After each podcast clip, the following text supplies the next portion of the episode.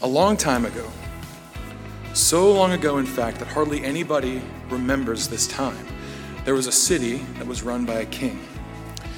And this king was fair minded, he was kind to his people, and he ran the city well, and he was loved by all of the citizens. He was such a good king, in fact, that cities from all around would come to him and request that he lead their city as well. This was unprecedented. This didn't happen in this time. So he wasn't really a, a, warlord, but in this way, in the way of caring for his citizens and showing love to them, his territory grew. It quickly became a nation, and this nation quickly expanded to encompass the vast majority of the known world. To most, the spread of this king's rule was a unifying blessing, but to a few, it seemed like it was the spread of a virus. And seeing their own takeover as inevitable, one king decided to mount an offensive against this giant nation, and to his surprise, he actually won. Now, how did he win before a battle had even been had? This is a good question. The king of the large country, you see, was not in the habit of violence or wartime atrocities. So, seeing evil coming against him on the horizon, he simply gave his people a choice. They could fight to remain in the prosperous kingdom, or they could not. For some, it was fear of threat. For some, it was curiosity of what a new kingdom might be like. And for some, it was just simply self destructive human tendencies towards rebellion. Not everyone agreed to bow to this new king, however. Many felt sick to the heart with the idea of leaving this good and prosperous nation in favor of something that they weren't sure of. But if the whole nation left, where would these people be but scattered if they didn't go with them? So, in the end, the good and prosperous king was forced out of his nation by the tyrant on the offensive, and all of the people came under a new power. Before leaving for unknown lands, however, the prosperous king addressed his people. He looked at them all sternly but lovingly, and he promised that one day, when they grew to regret their decision to come under this new authority, he would be back because everything he did was only out of love for them. But he would never force prosperity on the people that he loved so much. And things went pretty well for a while. Life was completely different under this new king, but the people felt a certain freedom to pursue the things that they wanted as individuals rather than always having to live and be in line with seeking the good of the whole nation. Over time, however, this created citizens that became selfish and backbiting and spiteful and hateful towards one another. The people grew to hate each other, and more and more division came to this once great nation until all that was really left was a splintered world left by an oppressor and led by him. But make no mistake, he did still lead. For years and years, this evil king continued to rule, and even the whisper of the former king seemed to die out though they did not die completely. Those who had been sick to the heart at the king's leaving passed on stories of their time of prosperity under him and continued to repeat his promise to their children and their children that one day he would be back, knowing that things would not go well for them if they followed the leader that they now found themselves under. Time passed by, and more and more people grew more and more miserable, while fewer and fewer believed the promise of the old king. Many even relegated him to myth and legend, not even completely certain that he existed, because surely if he had, he'd be back by now. But some remained watchful, and after long days of fighting for their keep, they would stand at the city gate on the border wall of the nation, and they would look at the distant lands, hoping to catch a glimpse of the fabled king returning. It seemed like it was never going to happen, and things continued to grow more and more miserable until one day, when things had reached well past the breaking point, a battle horn was blown in the distance, and an army appeared on the horizon led by none other than the former prosperous king. Now, the king's power was so great that his army completely encompassed the walls of this nation city. And heartbreaking though it was for him to do to the people that he loved so much, he began to besiege his former nation cutting off supply lines and making it very clear that victory had been won. He called out to the despot king who appeared over the wall of the city, and he said to him in no uncertain terms that his rule was over. Victory had been attained, and he had returned to bring prosperity back to the nation that he loved. He had hated all these years to watch from afar as his people lived increasingly horrible lives, growing to hate one another and sinking deeper and deeper into depravity. However, as he had promised before, he was not going to force prosperity on anybody. He then was obliged to allow the people some time to consider his victory. They could make a choice at this point, just like they could make a choice before. They could follow him, or they could continue to follow their tyrant king into destruction, knowing that they had already been defeated. And as all members of the city discussed this, they found out that there were three sets of people that were forming, three ideas that people seemed to ascribe to. There were those who had continued to keep the memory of the king alive, their hearts had never really left him. Even though they were living with a different people, even though, sure, they benefited under the, the evil king sometimes in seeking their own desires, their hearts had never left the old king. And the sickness of their heart that they felt at the king's leaving had remained over the years, and they had passed that sickness on to their children and their children's children. These were wholeheartedly with the prosperous king. And their hearts were no longer sick because they saw that he was finally back and they were hopeful for the future for the first time in an age. Then there were those who had forgotten the old king and were skeptical of real change after living in misery for so long. Their hope was gone, and it was hard to imagine a better life actually being possible after all this time. Then there were those who had grown bitter and spiteful. Some began remembering the old king fondly after he had first left, but when he didn't return soon, they grew bitter of him. They grew to hate him and were not pleased to see him now. They thought if he really loved us, he would have come back then. He would have come a lot sooner. These ones enjoyed, in a twisted way, the ability they had under the tyrant king to seek after their own pleasure, and they were now the ones sick to the heart of the idea of a change of life. After a while, the king called out to his people behind the wall, and he demanded that they come out of the city and bow to him. Unfortunately, only a few trickled out of the city at this time. You would think so many more based on how miserable that nation was, but only a few came out of the city gates. But even though it was only a few, the king greeted them as if it was every last person he had ever hoped would show up. He greeted them with so much love and enthusiasm that the people began to weep because they had never experienced love like this for the ones that had been born under the tyrant king.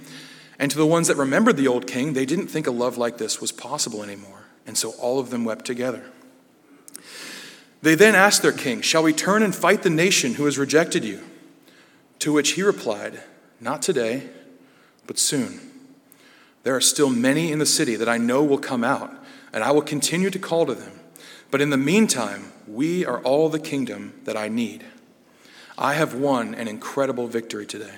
And as the people looked around at their small numbers, they thought, How is this an incredible victory? How am I a part of something incredible when truly I'm looking at it doesn't feel incredible? It doesn't seem incredible. This seems like defeat. But he said, I have won an incredible victory today. Through you, I will once again show to those miserable citizens just how amazing life can be. Rather than waging war and destroying lives, they will once again come out asking me to rule them when they see the prosperity that we share together. Now, when you hear this story, I apologize for it being forever long, but it kind of had to be to fit all the things in that I needed uh, to be in there. When you hear this story, you might see that a good portion of the parallels are there that I intended. You might, you might recognize those parallels. You could see, okay, obviously, the good king is Christ, right? We recognize him as a good king. He is a good king, so obviously, he is that in the story. You might recognize that sin, death, Satan, our adversary, are the tyrant king who we, the citizens, have chosen to follow in every act of rebellion we continue to commit. And so far, you're absolutely right. These are the parallels that I intended for this story. However, you might look at the time span of this story and conclude that this covers the first and second comings of Jesus Christ. And in this, you would be wrong. This story covers all of human history up until the point of Christ's first coming only. And you might ask, but Micah, how is that possible? Because clearly he came as a conquering king in that part of the story. And if he was a conquering king, we know that that was only related to his second coming. So, how can you claim that this was at his first? I would just say that I disagree with you. And this is what we're going to be talking about today the fact that Jesus Christ came at his first coming as a conquering king. Something that we don't often think about, and something we repeat often enough, saying that he didn't come as a conquering king, that we might actually start to believe it, and this could affect our faith. You see, at the beginning of time, all of the world was God's.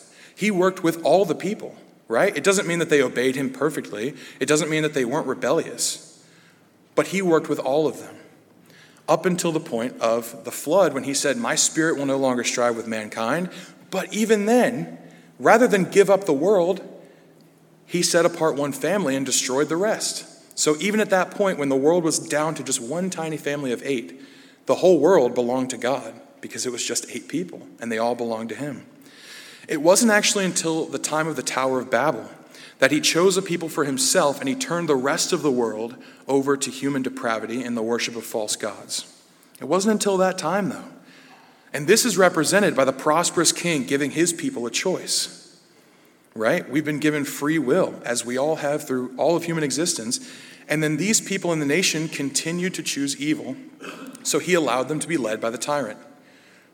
This, this is the parallel in that story. However, even Israel, his chosen people, right? The people he said, I will set you apart, you will be my chosen nation, they ended up choosing the way of depravity too. These are the people that didn't want to give up the king, but they saw the way of the world and they followed that. We'll just be lost if we don't go the way of everybody else, so we have to go and bow to this new king. And they did. But even when they turned from him, they still whispered his name. The legend still grew. They still saw a time when he would come back and redeem, redeem them of the tyrant of sin and death. So, though God had left them, they still believed, at least culturally, that they were God's people deep down. Then came Christ's first coming, which people claim was not as a conquering king, but only as a suffering servant. So, where did this idea come from? That Jesus Christ didn't come as a conquering king, he only came as a suffering servant. Based on what I've studied, there's a certain, I, think I can narrow this down to basically a question we ask of, the, of why the Jewish people did not accept him as Messiah, right? Why would they not accept him when clearly he fulfilled so much of the Old Testament? When clearly everything that was written before pointed to him and he fulfilled all of that? How could they see his life and not accept him? Then we say, well, they believe that he was coming as a conquering king, and instead he came as a suffering servant and not a conquering king so they just missed the mark a little bit. There's a certain field within biblical studies called hermeneutics, and basically this deals with how we read Scripture. And it deals in two things one is observation, and one is interpretation.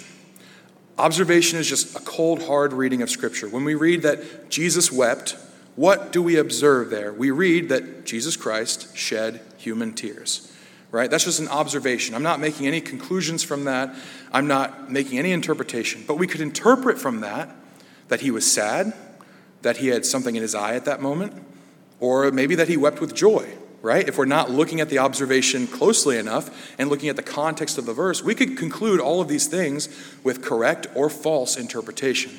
It's a little bit more fluid, and this is where we get into arguments, and this is where we get into a little bit of trouble with other people when we don't share the same interpretation. A good example of this is when Jesus said, Whoever hits you on the cheek, offer him the other also. Now we can observe that Jesus is giving a teaching.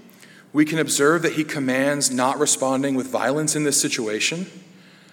However, when we go to the interpretation, things get a little bit more dicey.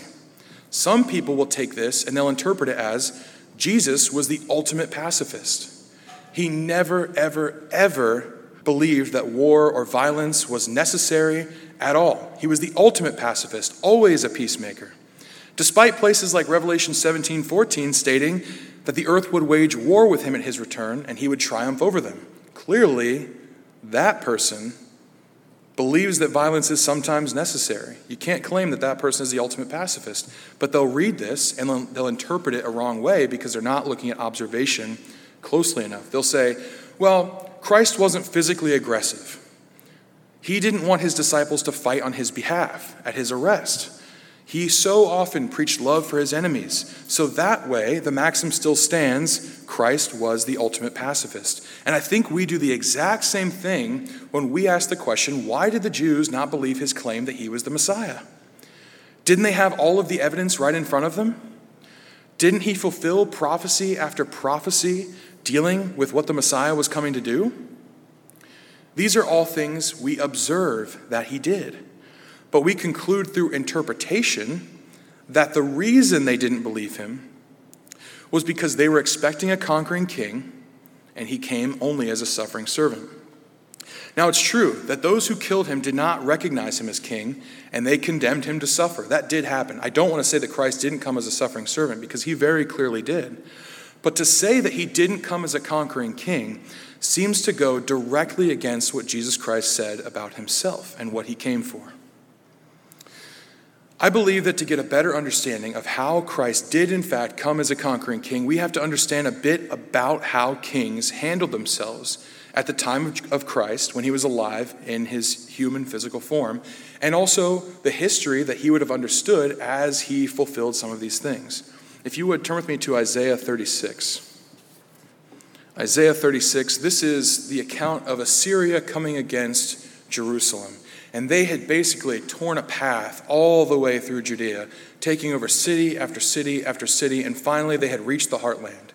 They had reached Jerusalem and they were at the city gates. Uh, we'll start reading Isaiah 36, starting in verse 1. Now it came to pass in the 14th year of King Hezekiah that Sennacherib, king of Assyria, came up against all the fortified cities of Judah and took them. Then the king of Assyria sent the Rabshakeh with a great army from Lachish to King Hezekiah at Jerusalem. So Rabshakeh is a leader underneath Sennacherib, king of Assyria, right? He's sent as like a regent to go and do his bidding. It almost like insults Israel that or insults Judah that they just weren't even worth sending the king himself. You just go deal with it. And we'll see that the Rabshakeh was incredibly offensive and insulting to Jerusalem. It says here, uh, continuing on in that sentence, and he stood by the aqueduct from the upper pool on the highway to the fuller's field. And Eliakim the son of Hilkiah, who was over the household, Shebna the scribe, and Joah the son of Asaph, the recorder, came out to him. Then the Rabshakeh said to them, Say now to Hezekiah, Thus says the great king, the king of Assyria, What confidence is this in which you trust? I say you speak of having plans and power for war, but they are mere words. Now in whom do you trust, that you rebel against me? Look, you are trusting in the staff of this broken reed, Egypt, on which if a man leans, it will go into his hand and pierce it. So is Pharaoh, king of Egypt, to, to all who trust in him. So Judah, seeing that they were really, really up against it, seeing that Assyria is coming up to go and just wipe them out, looked back to Egypt to protect them. One of the most evil and heinous nations ever, but they had a good military. So they thought, okay, this might work out for us. So they reached out to Egypt, and this is what um, the Rabshakeh here is insulting them for. Wow, you trusted in Egypt, but that's just going to come back to hurt you because if you think they have your well being in mind, that is not what they have in mind. They are, they are going to pierce you. You're leaning on them like a staff, but that staff will break and pierce your hand. It's going to come back to bite you. So then he says this in verse 7 But if you say to me, We trust in the Lord our God, is it not he whose high places and whose altars Hezekiah has taken away, and said to Judah and Jerusalem, You shall worship before this altar? Now, this is just misunderstanding. The Rabshakeh sees that Hezekiah took down the high places of false worship in all of Judah, and he says, You got rid of all your gods. How do you trust in your God when you got basically got rid of all of them? Because they believed in one God, and Hezekiah restored that worship to the nation. So clearly, the Rabshakeh doesn't understand that we don't need high places, we don't need altars, we don't need pagan worship in order to look for protection or defense of our nations. Verse 8 then says, Now therefore I urge you, give a pledge to my master, the king of Assyria, and I will give you 2,000 horses, if you are able on your part to put riders on them.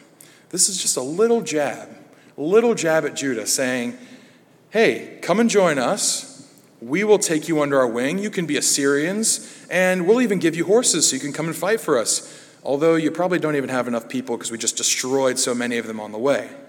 Just a little jab right at them. I can't imagine a nation being like, yeah, that sounds like a good deal after you just insulted me. That sounds good. Almost you'd get a little angry and be maybe desirous of going to fight one last fight to the death. But this was standard protocol for war. War in the ancient world was not a scorched earth policy. In fact, when it was scorched earth, that was the exception to the rule, never the rule itself.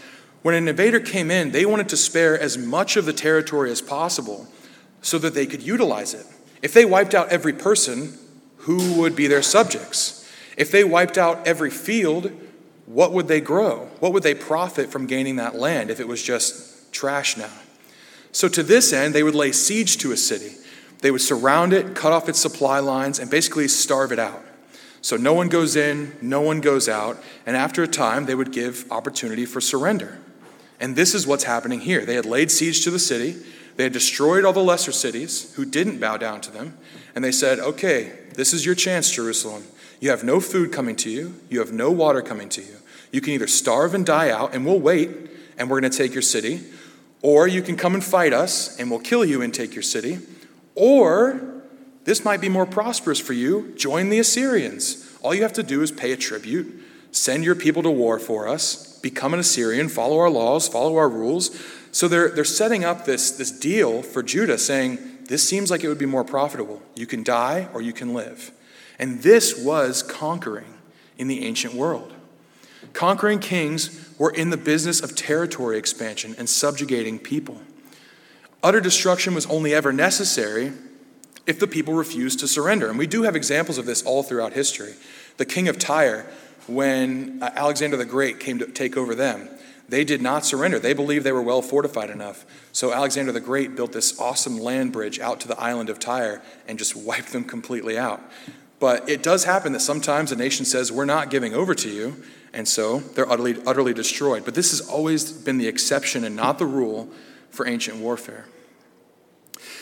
And this is why I wrote the story in the beginning that, in the way that I did. The tyrant king allowed for the people to make up their minds about joining him. The only difference is that the good king did not send out his people to fight because he allowed the citizens to make their own decision, right? This is representative of the free will that God gives to us. He's not going to force prosperity on us if we want to turn from Him and bow down to the king of sin and death, which we often do. But also, you'll notice the good king, when he came back to conquer, he offered up the exact same thing at his coming. He did not need to destroy every single person in order to conquer or to win victory.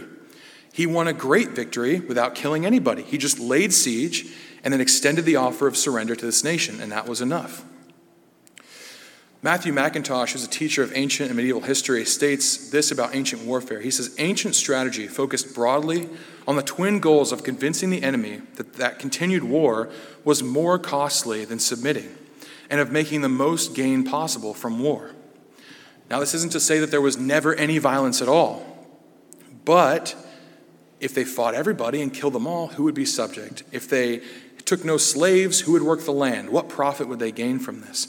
Even in Rome, which occupied Judah during Christ's time, we can see that the Jews were allowed to continue to work. They were allowed to continue to pay tribute to Caesar. They were allowed to continue to even join their military if they needed to. They got a lot of good rights by becoming Roman, right? Essentially, they didn't get full citizenship. Um, that cost a lot of money but they were able to continue to live. So even the example of conquering people that came in at the time of Judah did not conquer in the way that they just decimated everybody and destroyed everything. So it's interesting to me to think that the Pharisees of the time or the Jews of the time would have thought that a conquering Messiah would come and wipe out everybody. Because really, all throughout history, conquering kings didn't come to wipe out everybody, they came to subjugate a people. So, with this understanding of where we've adopted the interpretation that Christ did not come as a conquering king, along with a clear understanding of what a conquering king at this time period actually did, let's look at Christ's own life and his words and then see what he actually claimed about himself. If you would turn with me to Matthew chapter 10. Matthew 10:34 says, "Do not think that I have come to bring peace to the earth. I have not come to bring peace, but a sword." For I have come to set a man against his father, and a daughter against her mother, and a daughter in law against her mother in law, and a person's enemies will be those of his own household. Whoever loves father or mother more than me is not worthy of me, and whoever loves son or daughter more than me is not worthy of me. And whoever does not take his cross and follow me is not worthy of me. Whoever finds his life will lose it, and whoever loses his life for my sake will find it. So, Christ's first coming, this is what he claims about what he came to do. He came to divide the people into those who follow Christ and those who do not follow Christ, just as I told it in the story earlier. A sword is an offensive weapon.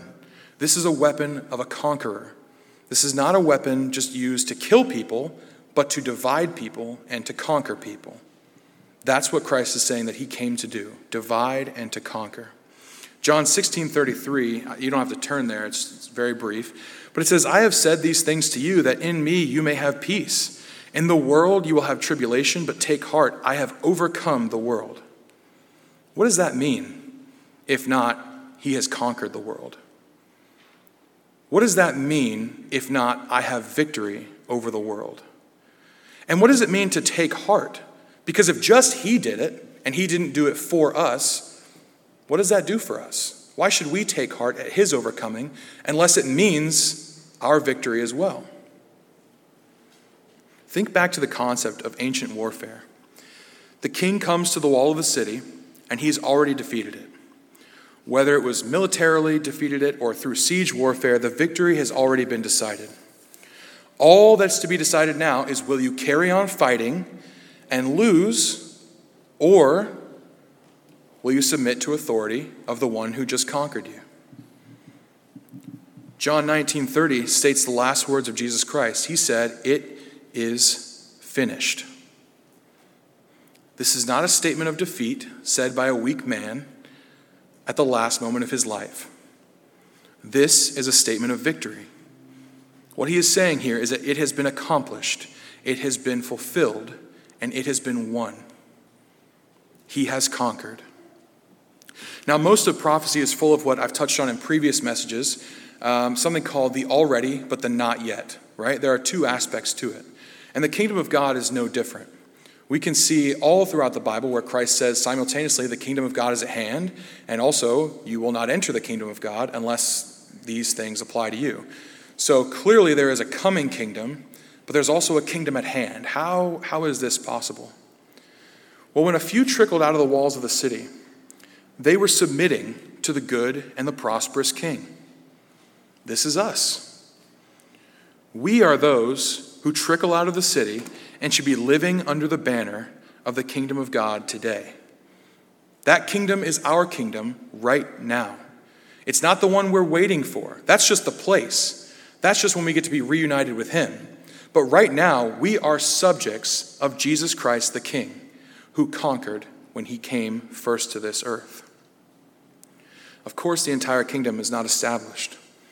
The good king looks back at the corrupt city and says that he knows more will come out of that place.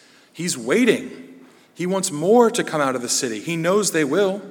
And that's what we're doing here, right? We should be living as examples today to show others, just like ancient Israel did, right? They were chosen as a model nation so that all other nations would look to them and say, wow, the nation that God leads, something is special there. The same way people should be looking to us today outside of the city walls led by a tyrant king of sin and death, and say, wow, the nation that God controls, that is a blessed nation. That is a nation worth joining. That is a king worth following. That's what we are right now. Or do we still believe that we're living under the same tyrant king because Christ came as the suffering servant and not the conquering king? He had to have come as both. Turn with me to John chapter 20. John chapter 20. We'll start reading in verse 26. This is after Christ's crucifixion. Um, his disciples have seen him a number of times, but Thomas has yet to see the risen, risen Christ yet. So he has uh, pronounced a, a few doubts or a few qualifications to what he needs to believe in order to know that Christ has actually risen. And so a few times Christ has come to the disciples, but Thomas wasn't there. This time, though, Thomas is there, and it's almost it's like Christ just knew it. And he's like, I'm coming just for Thomas. So John 20, verse 26, it says, And after eight days his disciples were again inside, and Thomas with them. Jesus came, the doors being shut, and stood in the midst and said, Peace to you. Then he said to Thomas, Reach your finger here and look at my hands, and reach your hand here and put it into my side. Do not be unbelieving, but believing. And Thomas answered and said to him, My Lord and my God. And Jesus said to him, Thomas, because you have seen me, you have believed. Blessed are those who have not seen and yet have believed. Thomas here says, My Lord and my God. You can imagine him kneeling at this moment before his king. The king who might not have conquered Rome, as he probably expected he would have, but his king nonetheless, the king that came to conquer him. This is who he's bowing to. The kingdom of God is not simply a place that we're looking forward to seeing someday. It's not just the walls that we're looking for. It's not just the mansions that Christ went to prepare for us. Its presence with God, absolutely, we look forward to that. But the kingdom of God is made up of the people of God living under the authority of God. And in this way, it's here right now, or it can be if we internalize that, even while it's not here yet, right? That aspect of prophecy, the already, but the not yet. Are we living that already, or are we just waiting for the not yet? Will Christ be our king, or is he our king right now? Certainly, the Jews in Jesus' time who did not believe in him as the Messiah were awaiting a conquering king. They were waiting to be freed from Roman oppression they were waiting for a Savior who would come and physically uh, free the nation. And that's okay. But if we continue to make the claim that he, in fact, did not come as a conquering king and won't until his second coming, we might inadvertently be denying the victory that he already won over our own lives. Because the war is over. He said it's finished. There is no possible way right now that the tyrant king can win. He can't. The king is at the gate, and he's calling out to his people to come out to him. We've already done that. We're waiting on more people. But the king has conquered. There's no way the tyrant king can win. All that's left to decide is whether or not we will submit to that victory or commit ourselves to destruction by following evil. That's it. We might have only been a few that trickled out of the walls of the city, ready to pledge ourselves to the king who conquered us but the rest are not lost yet. I'm going to reread um, the ending of my story here. It says, After a while, the king called out to his people from behind the wall, demanding that they come out of the city and bow to him.